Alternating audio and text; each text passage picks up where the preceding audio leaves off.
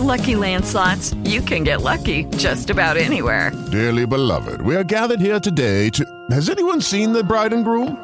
Sorry, sorry, we're here. We were getting lucky in the limo and we lost track of time. No, Lucky Land Casino, with cash prizes that add up quicker than a guest registry. In that case, I pronounce you lucky.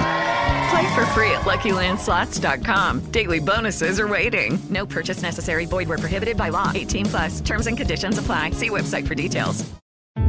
If the mysterious lawnmowers make you go, hmm, then the strange man in the Courtney's backyard really ought to make you go, are you fucking serious? From NBI Studios, this is Truth and Justice, a crowdsourced investigation in real time. I'm Bob Ruff.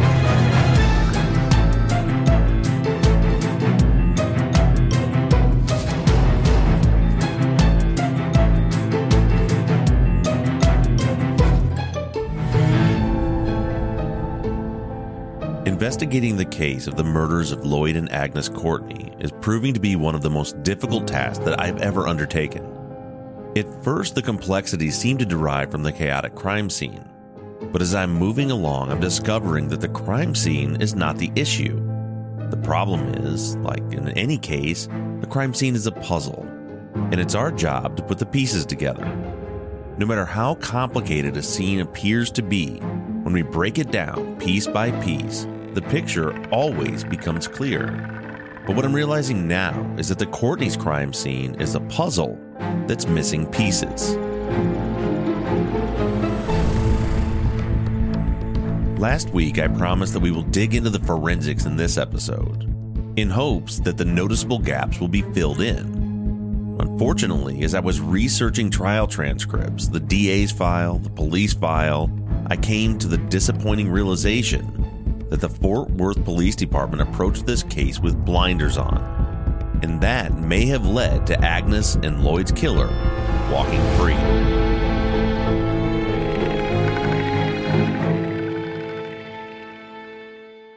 Texas Ranger James Holland is a legendary interrogator. They call him the serial killer whisperer. You can't hide those indications, and that's why yesterday I knew that he did it. But now, shocking interrogation tapes reveal how the super cop really operates. And that's why they asked me to come in because I'm special. From Something Else, The Marshall Project, and Sony Music Entertainment, this is Smokescreen. Just say you're sorry. Listen and follow on Apple Podcasts, Spotify, Amazon Music, Stitcher, or wherever you get your podcasts. You were up at four, baking pastries at five, and open at six. 100th cappuccino by eight, 200th customer by nine, and there's still 12 hours to go. That's why you need a business broadband that works as hard as you do. Introducing Sky Business. With 4G internet backup and our stay connected guarantee, that's better business. To find out more, visit skybusiness.com. Sky Fiber only 30 second 4G activation or one off credit. New customers Pro Plus packs only. T's and C's apply. In order to properly investigate any case, near the top of an investigator's to do list should always be a timeline. The concept is simple. The first step in narrowing the suspect pool is to figure out who has an alibi. But you can't do that until you know when the crime was committed. While this seems elementary, in this case, no one seemed to put any effort at all into figuring out what time these murders actually occurred. Not the police, not the prosecution, not even the defense.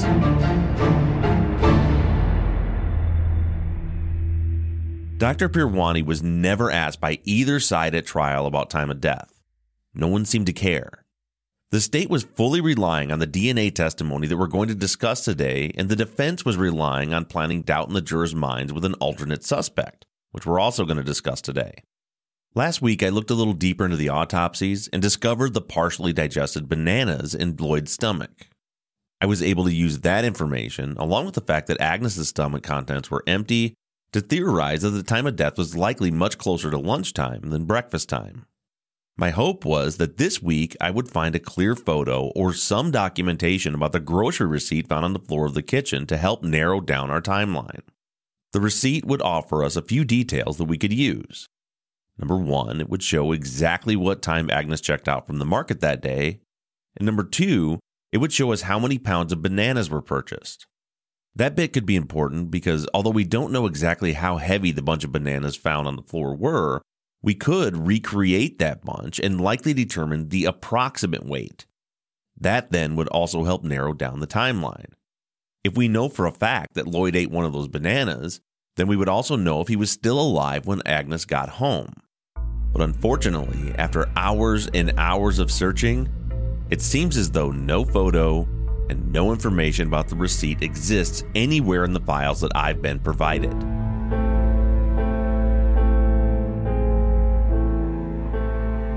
This is not the only missing piece to the timeline puzzle. We also don't know what time Lloyd was actually supposed to report for work that day. All we have to confirm his timeline is a neighbor who told police that they usually see him leave the house at 1 p.m., which is hardly reliable. Based on what we've seen in the TV episodes about the case, it seems that Lloyd's co-workers asked police to check on him around 5:30 p.m. Would they wait 4 hours after he didn't show up to be that concerned? I'd love to know the answer to that question, but unfortunately, that answer is not found anywhere in the police files. So, in reality, we don't actually know what time Lloyd was supposed to be at work on the day that he was killed. This is what we actually know about the Courtney's timeline. Agnes was alive and well at the grocery store sometime that morning. Barbara Park says that she spoke to her at around 10 a.m., but Debbie says that her mom was home just after 10. Without a receipt, we can't nail this time down. So we're left with Agnes was alive sometime in the morning around 10. And we also know that both the Courtneys were dead by 5:30 p.m. when the police arrived on scene. And that's it. That's the window of opportunity based on the police records. The Courtneys were killed sometime between about 10 a.m. and 5:30 p.m. Fortunately, we have some pretty sharp listeners paying a lot closer attention than the original investigating officers were. As I said, I believe going into this that the time of death was likely sometime after noon. I've landed on the hypothesis based on the stomach contents and what I feel is an overwhelming amount of evidence that Agnes was in bed napping when she was attacked. But listener Kimberly Ann Dinger has taken us a step further. Kimberly noticed that in Agnes's autopsy report, Dr. Peerwani noted fixed posterior lividity. Now, I know that we've covered this before, but as a quick refresher, lividity is the process of blood settling to the lowest point on a body after a person dies. It's visible to the naked eye after a couple hours as purplish discoloration of the skin. For the first six hours or so, lividity can shift meaning that if you die lying on your stomach, within a few hours, the front of your body would turn purple because of the blood pooling. But if someone flipped your body over, gravity would shift the lividity onto your back. But that can only happen for a short period of time before the lividity becomes fixed. The blood vessels eventually break down and the skin discoloration becomes permanent, regardless of how a body is moved after that point. So, what's important here is the amount of time that Agnes spent face down before she was flipped onto her back to be transported to the morgue.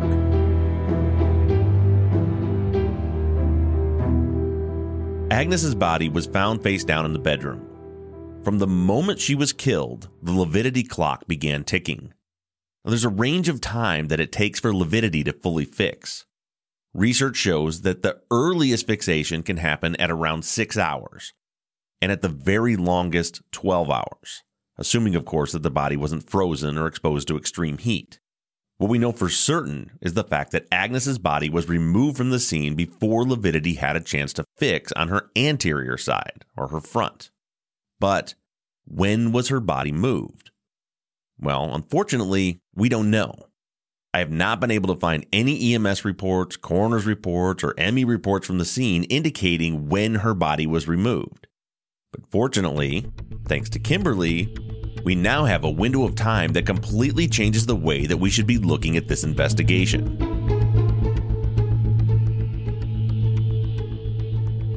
Kimberly noticed in the crime scene video that there's an alarm clock in the bedroom where Agnes was found. As the camera passes by the clock, it reads 11:50 p.m. And at that point, Agnes's body was still face down on the floor. Since we can't just assume the clock was set to the correct time, I then did a little more digging. And sure enough, 10 minutes before we see the alarm clock in the video, the camera panned past the microwave in the kitchen. The time on the microwave clock was 11:40 p.m. So, the clock in the bedroom was accurate, which means that we now know with a surety that Agnes's body was still in a prone position at 11:50 p.m. Thanks to the autopsy report, we also know that the lividity had not yet fixed at that point.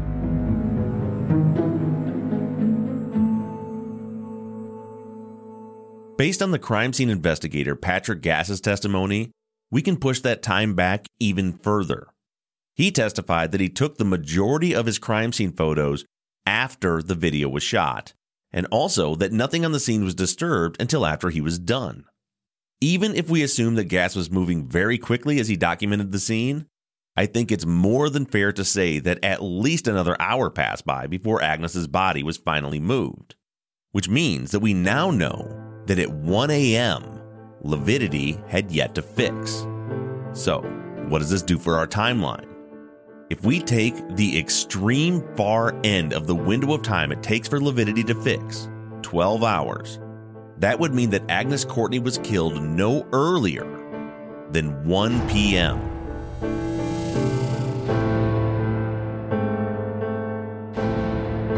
That time is very, very important to this investigation. The Courtney's neighbor across the street, Mabel Szabo, testified that she returned home from the Y to watch Bonanza at noon that day, and that when she returned, Deborah Pieringer was gone from the scene. She also testified that she saw Debbie heading out to her car at 10:15 a.m., but to be fair, she didn't actually see her get in the car and drive away at that point. She only saw her walking to the car. So we can't say that Debbie actually left at 10:15. But Mabel is very confident that Debbie was in fact gone when she returned home at noon.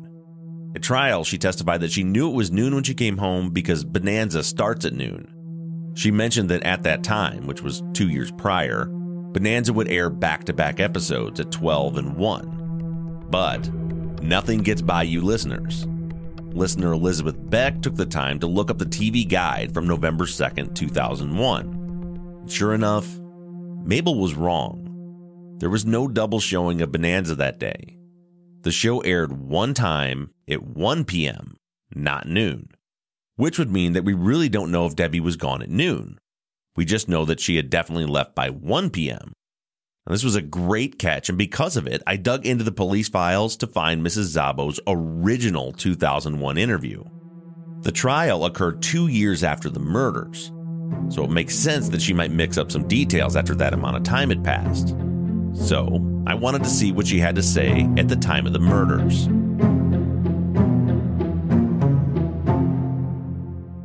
Mabel Szabo was interviewed by a Detective Hardy on November 7th, 2001, just five days after the murders.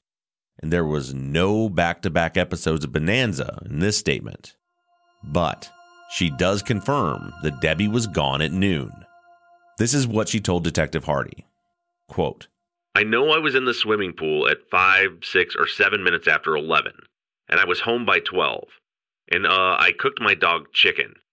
I don't want anybody to know that, but anyway, I do. And I prepared the dog food, washed all my vegetables, cleaned in the kitchen, and watched Bonanza that comes on at 1. The state has a big problem here. Or at least they would have if anyone had bothered to really look into the time of death. Based on the stomach contents, it seems that the Courtneys were still alive around lunchtime at least. Based on the lividity evidence, we can be almost certain that Agnes was still alive at 1 p.m. And based on Mabel Szabo's statement to police just days after the murders, Debbie Pieringer was long gone from the scene by noon. And then to add to that problem, in this early interview, Mabel seems pretty damn certain that Debbie had left hours before that, around 10:15 a.m. Mabel told Detective Hardy that she saw Debbie walking towards her car at around 10:15. She was in her kitchen doing dishes at the time. Moments later, Mabel walked outside to get in her car to head to the Y. Debbie was parked on the street right behind Lloyd. These are Mrs. Szabo's exact words about Debbie's car from that 2001 interview. Quote, When I backed out of the drive, I had to be very careful not to hit Smitty's car. And I just remembered it was gone. I think it was gone.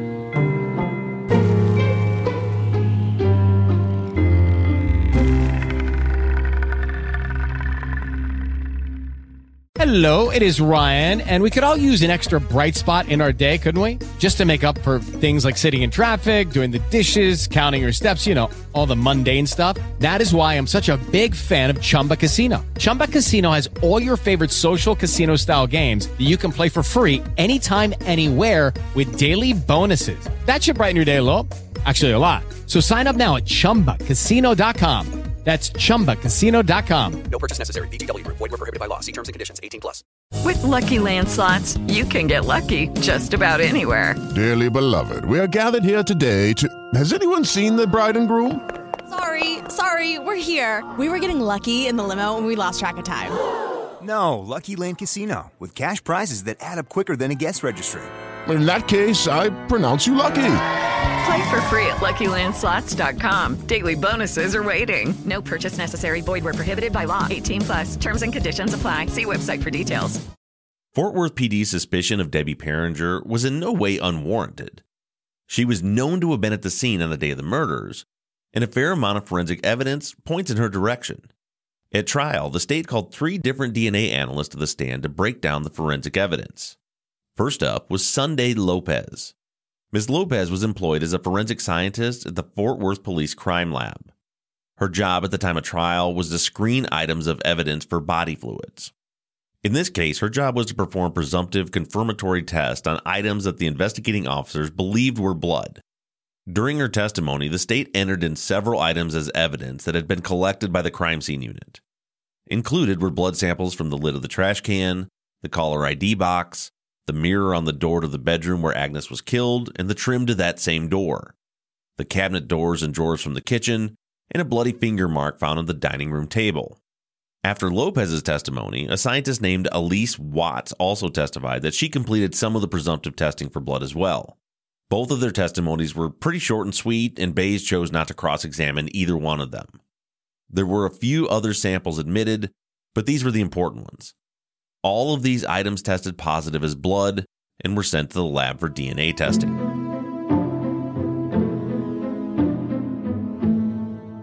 Jamie King was the forensic analyst whose job it was to obtain DNA profiles from the evidence submitted to the Orchid Cellmark lab in Dallas. He testified following Dr. Peerwani. 81 samples in total were tested and compared to Lloyd and Agnes, their adopted daughter Brenda, her fiance James, Debbie, and Debbie's husband Paul. Most of the samples came back as a match to either Lloyd or Agnes, and none of the samples matched Brenda, James, or Paul. But it's King's testimony that we and the jury find out that several of the blood samples matched the defendant, Deborah Pieringer. First up is a blood sample that was taken from what looks like a finger mark on the dining room table. DNA testing revealed that that was Debbie's blood. Next up, the blood swab from the caller ID box matched her, then the swab from the trash can lid. And the same with the blood found on the door trim and the mirror on the door to the bedroom where Agnes was found. And then lastly, Debbie's blood was found on the face of a drawer in the kitchen. That short bit of testimony pretty much sealed Deborah Pieringer's fate. No one bothered to pay any attention to detail on this crime scene. The police investigators viewed Debbie's blood on the scene as a slam dunk case and so did the prosecutor. And to their credit, so did the jury. But let me give you the other side of the story. We're going to eventually dig deep into the investigation into Debbie as well as her testimony. But for now, this is the Reader's Digest version of her explanation of her blood being on the scene. There's no question that she was at the Courtney's house that morning. That fact is undisputed by both parties and confirmed by the Szabos across the street. According to Debbie, she had cut her finger while doing dishes at her house the day before the murders. When she was at her parents' house, she says she was dusting for them, and while she was dusting, she says that she began bleeding through her bandage. She claims that she stood in the doorway to the bedroom talking to her father while he was working on the computer, and basically explains her movements that accounted for all of the blood on the scene, except for the caller ID box. She says that she doesn't know how her blood got there. So, our question comes down to whether Debbie is extremely unlucky and her parents happen to be brutally murdered on the same day that she bled all over their house, or she murdered her parents.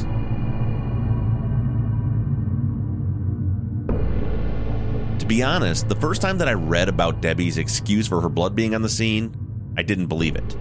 It just seemed way too convenient. What are the odds that she happened to be bleeding in the house on that very day? Just seemed unlikely. But it also seems unlikely that none of her DNA would be found on or near either of the bodies. These attacks were horrific, up close and personal. Surely the killer would leave evidence behind on the bodies. And as it turns out, someone may have.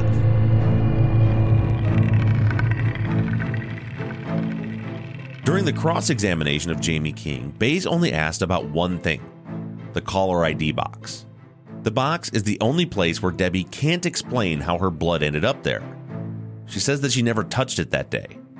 Under the cross examination of King, we discover that her DNA that was found on the box may not have been from her blood at all. It could have been from skin cells from a previous visit. Now, to make sure that we're all on the same page, it's important that I point out that this caller ID box was not in a common area of the house. It was located in the back bedroom on the computer desk that was in the back corner of that bedroom. King testifies during cross that he discovered two profiles on the caller ID. The swab was taken from what was described as a very small bloodstain. Within that swab, King found Deborah Pieringer's DNA and the DNA of an unknown person.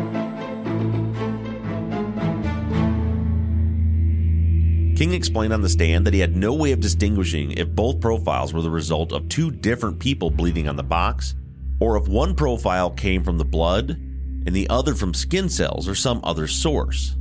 All he knows is that there were two DNA profiles found, and that one was Debbie's and one belonged to someone else. And this finding opens up a lot of new questions.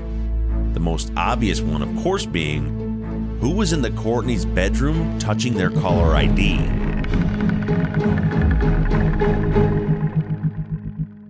If we can circle back to the forensic scientist Sunday Lopez's testimony for a moment, we also find that there was a hair found underneath Agnes's wedding ring. We never hear about the DNA results of this hair at trial, but I looked it up at the DNA reports. The report states that the testing of the hair was inconclusive. The analyst was not able to pull enough DNA from the hair to develop a full profile. And when I went to the crime scene photos to see the hair, there were a couple things that jumped out at me. The first thing that I noticed was that Agnes's wedding ring was turned around on her finger. The diamond was on the palm side. That probably means nothing, but I think it's worth mentioning. And secondly, the hair found on her ring was not the only hair of interest. Stuck to Agnes's thumb with blood on her right hand was another hair.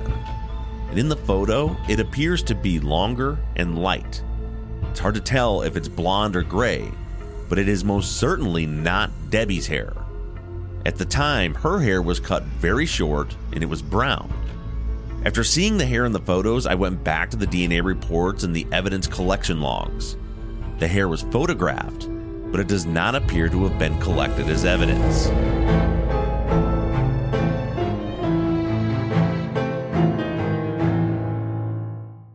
As we dredge through the trial testimony, it continues to become more and more apparent that the investigating officers had their minds made up that Debbie was their killer. As I've stated, I can absolutely understand, given the DNA evidence, why they had their sights set on her. But that's no excuse to move through the rest of the investigation with blinders on. Let me give you a couple of examples of what I'm talking about. When Mabel Szabo talked to police a few days after the murders, she told them about something strange that had happened at the Courtneys the day before the murders. For years, Agnes and Lloyd had their nephew take care of their lawn. He mowed for them about once a week.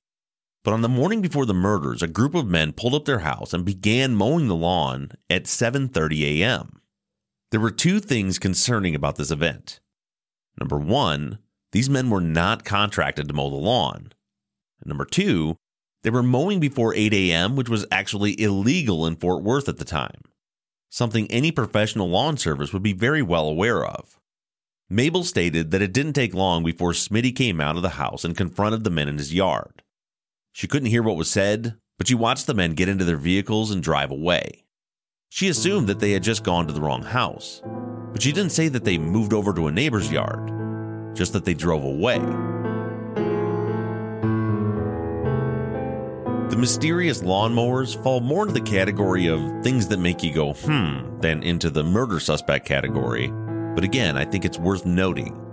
But the confused landscapers incident pales in comparison to the testimony of another neighbor of the Courtneys, Dr. Maria Abelos. Dr. Abelos lived at 4936 Rutland Avenue. Her backyard butted up to the backyard of the Courtneys. Now remember back to episode 1 when I told you that the Szabos reported hearing a dog barking on the afternoon of the murders. Well, as it turns out, they were hearing Maria's dog. Lucky Land Casino asking people what's the weirdest place you've gotten lucky? Lucky? In line at the deli, I guess? Aha, in my dentist's office. More than once, actually. Do I have to say? Yes, you do. In the car before my kids' PTA meeting. Really? Yes. Excuse me, what's the weirdest place you've gotten lucky? I never win and tell. Well, there you have it. You can get lucky anywhere playing at LuckyLandSlots.com. Play for free right now. Are you feeling lucky? No purchase necessary. Void where prohibited by law. 18 plus. Terms and conditions apply. See website for details. Dr. Abelos worked nights at an animal medical clinic as a vet. Let me read to you part of the police report generated by the officer that interviewed her during the door to door canvassing on the evening of the murders. Dr. Abelos advised that she was home all day basically sleeping. When she was asked if she heard or saw anything out of the ordinary today, she stated yes. Dr. Abelos stated that she has two big dogs that normally bark at anyone coming by the house. However, there was something different today. Dr. Abelos, a veterinarian, stated that her dog Ferris was barking in such a violent manner that she thought something was wrong. Dr. Abelos stated that her dog's bark was definitely different. Both of her dogs were in the backyard, which is behind the call location. Dr. Abelos stated that she attempted to calm down her dog and was unsuccessful. At this point, she recalls seeing the female that lives at 4941 Stadium hanging clothes. Dr. Abelos stated that she then went back to bed. Dr. Abelos then stated that she was awakened a second time by the dogs again and she still feared something was wrong. Dr. Abelos stated that the dogs do not normally bark in an aggressive manner towards the people that live behind her, so she got up to check again. Her dog Dakota was chained to her patio area. However, her dog Ferris, a black Labrador, was loose in the yard and was next to the fence that abuts to 4945 Stadium Drive. Dr. Abelos stated that she walked halfway into her yard because her dog Ferris was not obeying when she observed an unknown man in the yard that belongs to Mr. Courtney. Dr. Abelos stated that the man was walking from the windows just south of the door in the backyard approaching her fence. Dr. Abelos stated that she believes the man was yelling at her dog, however, she does not recall him ever saying anything to her. Dr. Abelos first stated that she believed this happened between 11 a.m. and 3 p.m. Dr. Abelos went on to provide a description that was later made into a composite sketch. She said that the person in the Courtney's backyard on the day of the murders was a white male, tall, possibly six foot three or six foot four, 20 to 35 years old, muscular, and probably around 200 pounds. The man had a long, clean shaven face and short dark hair, and he was wearing blue coveralls. Then later during the interview, Maria went in to check her caller ID box. She remembered that there were calls both before and after she saw the man. After checking the ID, the report says, quote, She is certain that she saw this man in the Courtney's yard between 10:30 a.m. and 1 p.m. If the mysterious lawnmowers make you go, hmm, then a strange man in the Courtney's backyard just before the murders occurred really ought to make you go, are you fucking serious? How did the police not focus on this man? I can tell you how. Once the DNA results came in, it appears as though all focus shifted to Debbie. Any evidence that didn't fit the working theory was ignored. Despite the fact that a close look at the crime scene and evidence provides a hell of a lot of reasons to doubt Debbie's culpability, the police were so caught up in their big picture theory that Debbie must be the killer that they failed to pay attention to the details. Details that point in a different direction.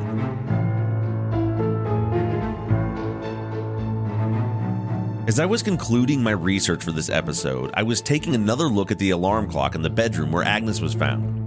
And I caught something that I hadn't noticed before.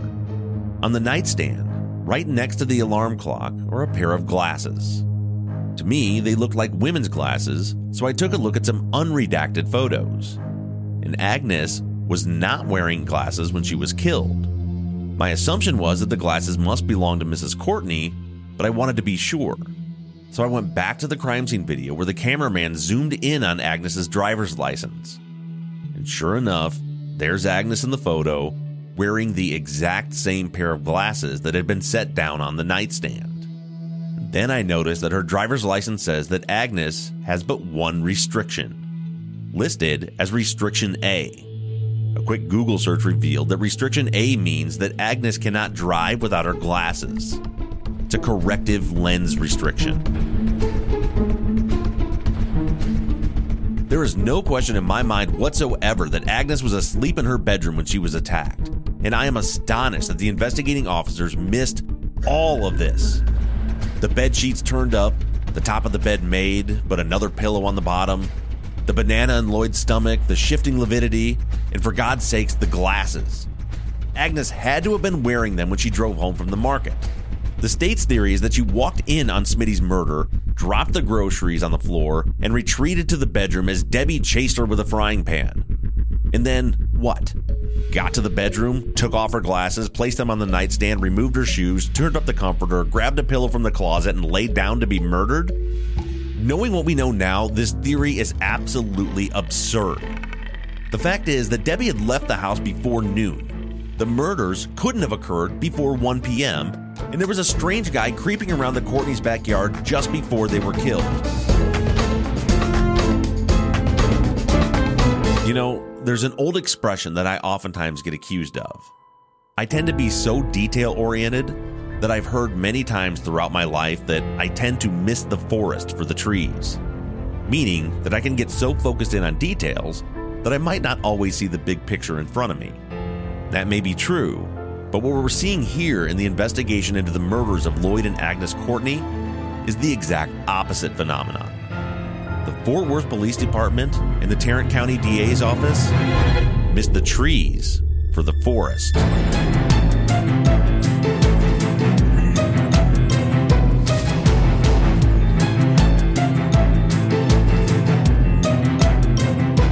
Truth and Justice is an NBI Studios production and is distributed by Wondery. Produced and edited by Mike Bussing and sound engineered by Shane Yoder. All music for the show is created, composed, and scored by PutThemInASong.com, who also mixed and mastered this episode. All of our font across all of our logos and banners were created by Tate Krupa of Red Swan Graphic Design. You can find more of Tate's work on Etsy. Thank you to Katie Ross of CreatedInTandem.com for designing, creating, managing, and maintaining our website, TruthAndJusticePod.com, where you can view all photos and documents discussed in every episode. Thank you to our transcription team Pamela Westby, Kathy McElhaney, Charlena White, Kaywood Yamnick, Ginger Fiola, Edith Swanneck, Lindsay Pease, and Jen Reese in Candela. And as always, thank you to all of you for all of your engagement and support. If you like the show and you'd like to support us, you can do so in a number of ways.